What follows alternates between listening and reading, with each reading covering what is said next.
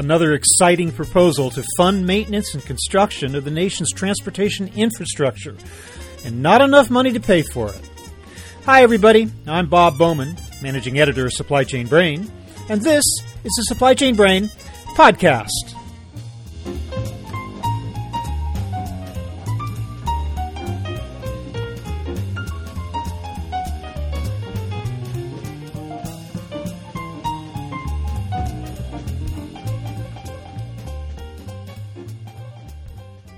President Trump has proposed an ambitious program to build much needed infrastructure and repair our current system of roads, rails, ports, airports, and waterways. But like every similar proposal put forth in the last couple of decades, it lacks the federal monies needed to make that happen. That particular can continues to be kicked down the road. In the meantime, we're told that private funding can fill the gap. But many experts don't think so. They believe we ought to be raising the federal fuel tax, which has remained at the same level for 25 years, to pay for infrastructure improvements. But even that idea won't entirely solve the problem at a time when hybrid and electric cars are slashing the amount of gas being used by drivers. We'll talk solutions today with my guest, Carrie O'Hare. She is Vice President and Director of Policy with Building America's Future, the bipartisan coalition dedicated to funding American infrastructure. And we'll find out whether the political winds are blowing in that direction. So here is my conversation with Carrie O'Hare.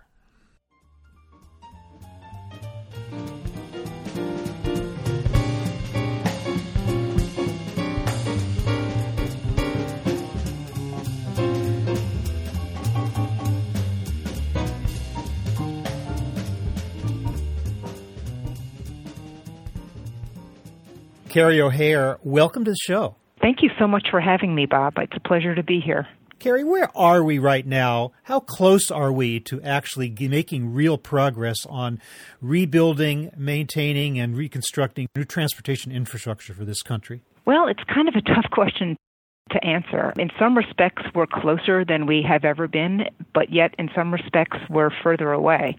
And let me explain a little bit more about what I mean by that. We have a president who, uh, to his credit, talked a lot about rebuilding the nation's infrastructure during his campaign and has also talked about it since he's gotten into the White House and even put forth a proposal up to Congress in February. Whether or not it's going to become law, that's the part where we might be a little bit further away. There is, I think, an acknowledgement amongst many members of Congress and also in the stakeholder community that we are very appreciative that the president has put forth a plan to start the discussion. What it comes down to, I think, is where are the dollars to pay for it. And I'll speak for Building America's Future to say that we would love to see a much bigger federal funding commitment to it than what is currently being planned. And uh, the president's proposal is about $1.5 billion over 10 years, and the federal component of that is $200 billion over the next 10 years, which, when you look at it over a 10 year basis, that's not really that much money. Let me back you up for a moment. You said 1.5 billion over 10 oh, years? I meant trillion. I meant trillion. trillion. That's what I, that's what I thought, yeah, thought you meant. Thank you. So, so yeah. 1.5 trillion over 10 years, federal component 200 billion over that same time. Correct. Correct. Much, Okay. much bigger difference there. It's not just a federal responsibility to go ahead and modernize our nation's infrastructure. It's really something where all levels of government and the private sector need to be involved. But the federal government needs to have a leading role in this. And Building America's Future would like to see much more of a federal role in what has been proposed. All right, so we do not lack for proposals. We have not lacked for proposals over the years. During the Obama administration, they, they were accused of being slow in coming up to speed on this topic, but once they got going, they put out one or two proposals that got a lot of attention from industry that looked like they were pretty good. Also, were a little short on the funding part. So hmm. there doesn't seem to be anything particularly new about this one. The money, though, is the big problem. We have heard Speaker Ryan and other Republicans say not a chance of increasing the, the fuel tax which has been the basis of the Highway Trust Fund for all those years. Can we get by without doing that? I don't think so. The Highway Trust Fund and the federal gasoline tax is the big pot of money that, that built America. And without a robust funding source, we're not really going to get that far. Now, think about this. The last time that the federal gas tax was increased was 25 years ago in 1993. Everything that you can think of has gone up in price and in cost since 1993. Let's take a couple of examples. Back in 1993, you could get a first class stamp for 25 cents. Today, you're paying 49 cents. Back in 1993, a movie ticket, average price about $4. Today, average price about $11. What hasn't changed at all? The gas tax. 18.4 cents in 1993, 18.4 cents in 2018. And over time, because it hasn't been indexed for inflation, it's lost about 40% of its purchasing power. And on top of that, I mean, the gas tax, I believe, needs to be something that is sustainable over the long term and in some respects, it's a little bit in doubt that that could be the case. I mean, look at the fuel efficiency of cars has increased dramatically over that time. So even though more cars are driving more, they're much more fuel efficient and less money, less revenue from the gas tax is coming into the Highway Trust Fund. So it's running a gigantic deficit. So we need a robust increase in the gas tax and we need to index it to inflation. But then we also need to look at things that are going to be more sustainable going forward. And you talk about the fuel efficiency of the cars, but what about the growing number of hybrid cars that use less gasoline? What about the growing number of electric cars? You have companies like Volvo who recently came out and said that by 2019, 2020, they're going to be making entirely electric vehicles. So the change is coming. So, how do we make sure that drivers of all of these types of vehicles are paying their fair share on the roads. States, I think that what Congress really needs to do is look towards the states to see what they've been doing. And the, and the story's been pretty good there. Since 2013, 24 states have increased their gas taxes. And we're talking red states like Wyoming, Georgia, blue states, California, Maryland.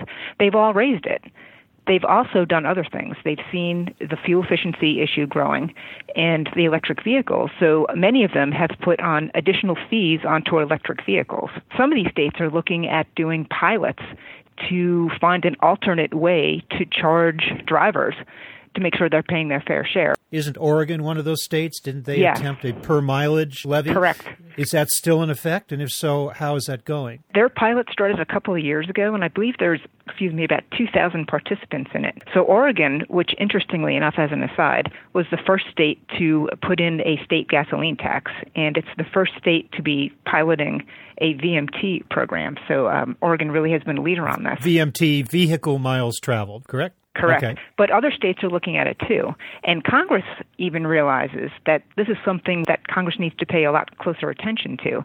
So in the big transportation bill in 2015, there was $95 million included in there for a pilot program that states could apply for to show the feasibility of these types of pilot programs. So you have a couple of other ones going on right now. California uh, is doing one. Colorado is doing one. There's a consortium of states along the East Coast that are banding together to start doing one. So once there's much more data on how these systems can work, it's something that the federal government needs to take a look at uh, going forward. But until we get to that point, and it's probably at least 10 years away, we need to rely on the gas tax. Is there a downside to basing it on vehicle miles traveled? In my opinion, there isn't. I think that a lot of opponents who don't really like the idea talk about this privacy issue. But one of the things that these pilots are taking a look at, and, and Oregon in particular, is that the people that sign up to participate in the, in the pilot, you're allowed to track the miles that you're driving in various different ways. And if you feel like your privacy is, is being invaded in some way, then you have an option of just reporting your odometer mileage. So that's kind of an old school way to do it. There's no technology involved. Or you have an option where you could stick a, a USB into the appropriate port in your car and it's tracking your mileage. You could do it with a smartphone app. So there are many different ways you could do it. I think that a lot of this is it, people don't like change. They're used to what they've always done and they don't think about the gas tax. They fill up their cars whenever they need more gas in their car. And they don't think about the tax they're paying. Changing the way that that tax is collected, people are probably automatically going to oppose it just because it's something different. Or they think that they're going to be charged twice, that they're going to be paying a gas tax and a VMT tax on top of that. But the whole point of a VMT is to replace a gas tax, not to en- enhance already in, in place with a gas tax. But as far as a certain contingent of Republicans and conservatives in this country feel, a tax is a tax is a tax, and they're opposed to just the whole notion of it, regardless of how it's measured. So, how do we get past that idea that any tax increase is a bad one? I think it comes down to, in, in a lot of respects, is the language that you use and the way that you talk about it. And I guess I'm kind of guilty in falling into the old way of talking about it myself. But what it really is, what a gas tax really is, is a user fee. And when you put it in those terms, people understand it more. It's uh, a user fee. Let's, let's put it to the minutes that you have on, on your cell phone plan. You pay for what you use. When you drive, if you talk about it in those terms, people understand it a little bit better. What about the philosophical idea of a highway trust fund at all? A number of countries don't have that. A number of countries fund their infrastructure from the general treasury. What would it be like if we did it that way? That is a really good point that you bring up, Bob, because in a way, the United States has been moving in that direction since 2008. And since 2008 is when the Highway Trust Fund has started to run out of money. And in order to make sure that it does not go completely insolvent, there's been a transfer of funds from the general fund of the Treasury into the Highway Trust Fund to the point where it's not necessarily half of the funding that's in the Highway Trust Fund is from the general fund, but a greater portion of it is in there. And you look at the way other transportation programs are being paid for, it's being paid out of the appropriations process and out of the general treasury as opposed to its own user fee. An example of that would be, let's see, airports. Appropriations are going towards construction of airports. So it's being done in other areas. It just has not been done specifically on roads, bridges, and transit systems. But when it when it is done that way, then you face the question of priorities. Correct. Then Congress has to prioritize infrastructure above many other things, and there are these conflicting and competing priorities. Then you're like just in the in the arena battling tooth and nail for mm-hmm. for for infrastructure. Does that become an issue? It, absolutely does become an issue because the federal pie, if you look at the federal budget as a pie, the portion of discretionary funding, which is where this transportation funding would come from that part of the pie has grown smaller and smaller over time. And what what has been taking over that pie is entitlement programs, paying down the national debt, defense programs, and then you're left with this tiny little sliver that's going to be paying for environmental programs, energy programs, transportation and other things that are really important in people's day-to-day lives. So you're going to have more competition for fewer dollars. You mentioned transportation because public transportation and public transit always seems to make its way into the mix at some point and mm-hmm. becomes a comp- competition for dollars that would otherwise go to freight projects. Technically, yes, but I think that that's not the right way to look at it because to have a robust transit system and a passenger rail system in the United States is really important as well. The more people that are getting on transit means less people getting on the roadways, which means better freight movement. I think of two conflicting things in terms of selling this to the public. One is that a number of people have said that they would be fine with an increase in the tax and the maintenance of the Highway Trust Fund as long as they could be 100% assured that that money would go toward infrastructure and infra- mm-hmm. infrastructure only. That mm-hmm. seems like a compelling argument, does it not? Completely a compelling argument. And that's one of the, the beauties of the Highway Trust Fund is that all of the mm-hmm. gas taxes go directly into the Highway Trust Fund, which only pays for roads, bridges, and transit systems. And right. that's something that has been a really positive argument at the state and local levels too when they're looking to raise revenue for transportation projects. There have been some areas that have said, okay, if you, the voter, are going to approve a half a cent sales tax increase. Here is a list of the exact projects that are going to be built because of that. And when people see that, they're more apt to say, okay, it's not going into some black hole somewhere. It's not being siphoned off for a project that has nothing to do with transportation. This is going to help me have a better quality of life and right. waste less time in traffic. But then you put that up against a possible opposing feeling, and that is this feeling that we are suffering from the degrading of a national identity. In other words, people say, why should the money I pay into this pay for a bridge or a highway on the other side of the country? I'm never going to be on that highway. And it's like this, this, this loss of shared purpose that goes against the idea of what I just said about saying, yeah, it's great as long as it's all used for infrastructure. But what if it's not infrastructure that I use? Do you have to fight that attitude? Okay, so this is this is a podcast about freight movement. So Yeah. that's that's a perfect example. So someone who lives in Arlington, Virginia, might go on online and decide, hmm, you know, I, I'm going to buy a new uh, tennis racket, and I want that delivered to me. All right, maybe that tennis racket is made out in Los Angeles, California. How does it get from Los Angeles, California?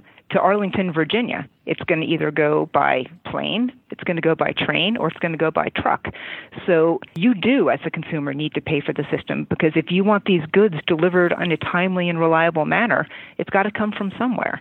So it's all interconnected. Even going to the grocery store, all of mm-hmm. the goods in the grocery store came from somewhere else via freight. Okay, so what about this magic wand idea alternative of so called public private partnerships that would supposedly supplant the need for extensive federal dollars? Is that a reality to any degree? Is it a solution? It's not a solution, it is a tool in the toolbox. Public private partnerships can be great for certain projects, but those projects generally need to have some kind of a revenue component to it. So they're generally, when it comes to the transportation world, they're generally used on things like toll roads. So in the Washington, D.C. area, which is where I live and work, we have really uh, recently been putting in more roads where there are congestion pricing tolls on it in the area. Out here in California, same thing, and certain fast track roads that cost more to go on in, in order to move faster. I mean, Right. what do you think about tolls in general? Are they not the ultimate user fee? They are definitely the ultimate user fee.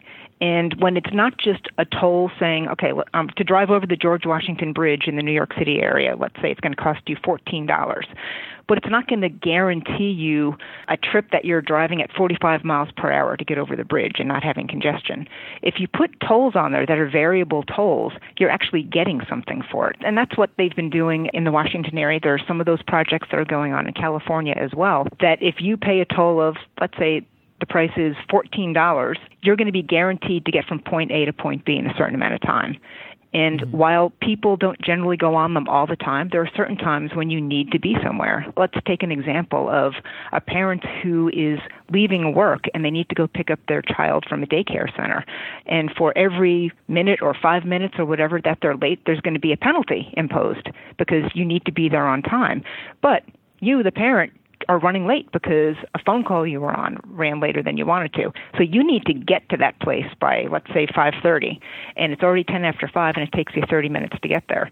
So you're going to go into one of these lanes and say, "Okay, it's worth it for me to pay what the toll is today based upon what the traffic level is because it's ultimately going to be cheaper for me to pay the toll most of the time than it is to pay the penalty for being late to pick my child up." Yeah. So statistics are basically that 10% of the drivers are using these lanes 90% of the time and vice versa. The, mm-hmm. Most people are not in them all the time, but when you really need to be somewhere, you're pretty much going to get there and that's what you're paying for. So I think that variable tolls and congestion priced tolls are more accepted by drivers because they're getting something for it. Are we facing the possibility of taking it too far to the potential privatization of the nation's infrastructure, where everything is just basically pay as you go and it's privately run and privately funded for, you know, for profit? like I said, I think that it's appropriate for some projects, but not for all. You necessarily wouldn't be able to build a toll road, let's say in the middle of Montana, where you just don't have the level of traffic that's going to make it worthwhile, because a private company needs to get a rate of return for the investment that they're putting in there. These types of projects generally work better in congested uh, metropolitan areas where there's enough traffic volume in order to make it attractive for a private investor uh, to go in. And another thing, too, I mean, not all states can do public private partnerships. In order to be able to do one, there has to be a law on the books in that state saying that they can do it. Now, over time, because federal funding has become less reliable and plentiful in recent years, more states are getting these P3 authorization laws. I think there's right now about 33 states that have have such ability, and many of them be, just because they have the ability doesn't mean they're actually doing them. So it works in some places, it doesn't work in others, and it's certainly not the panacea for everything. It's it's one tool in the toolbox. Okay, so let's just circle back to my first question again. I'd like to hear your candid appraisal of just are you optimistic based on all the uh, potential roadblocks we've talked about, most specifically the refusal of uh, major legislators to allow for any increase in the gas tax. How do you assess the chances for us truly building America's future through new infrastructure right now? I personally don't think that Congress is going to act on a, on a long term transportation bill this calendar year in 2017. I think there's a much greater likelihood of that happening in 2019. I think that what it's really going to come down to is presidential leadership. And President Trump has said in public and private meetings that everything's on the table as far as paying for it. He might consider supporting a 25 cent gasoline tax increase, as the Chamber of Commerce recently proposed. If he does, if he were to give members of Congress the political cover to do this, I think the chances of something happening are pretty good. But this is an election year, and it's going to be a really tight election year, I think, for um, a lot of the Republicans in Congress. And there's a really good likelihood that one, if not both, chambers are going to flip to the Democrats after the 2018 elections. And if that happens, in my opinion, I think there is a greater likelihood of something happening next year because you have more of a negotiation that has to take place. And I and I do believe the president does want to see something done. There's certainly a lot of people in Congress that want to see something done. It's just a matter of political courage. It's going to happen at some point. Well, I'd like to check in back with you at that time and see if we've made any progress a year from now. But uh, in, in, the meantime, Carrie O'Hare, I want to thank you so much for taking the time to kind of lay out the landscape of whether we are indeed building America's future right now or not through infrastructure improvements. Thank you so much for being with us today. Thank you, Bob. It was a pleasure.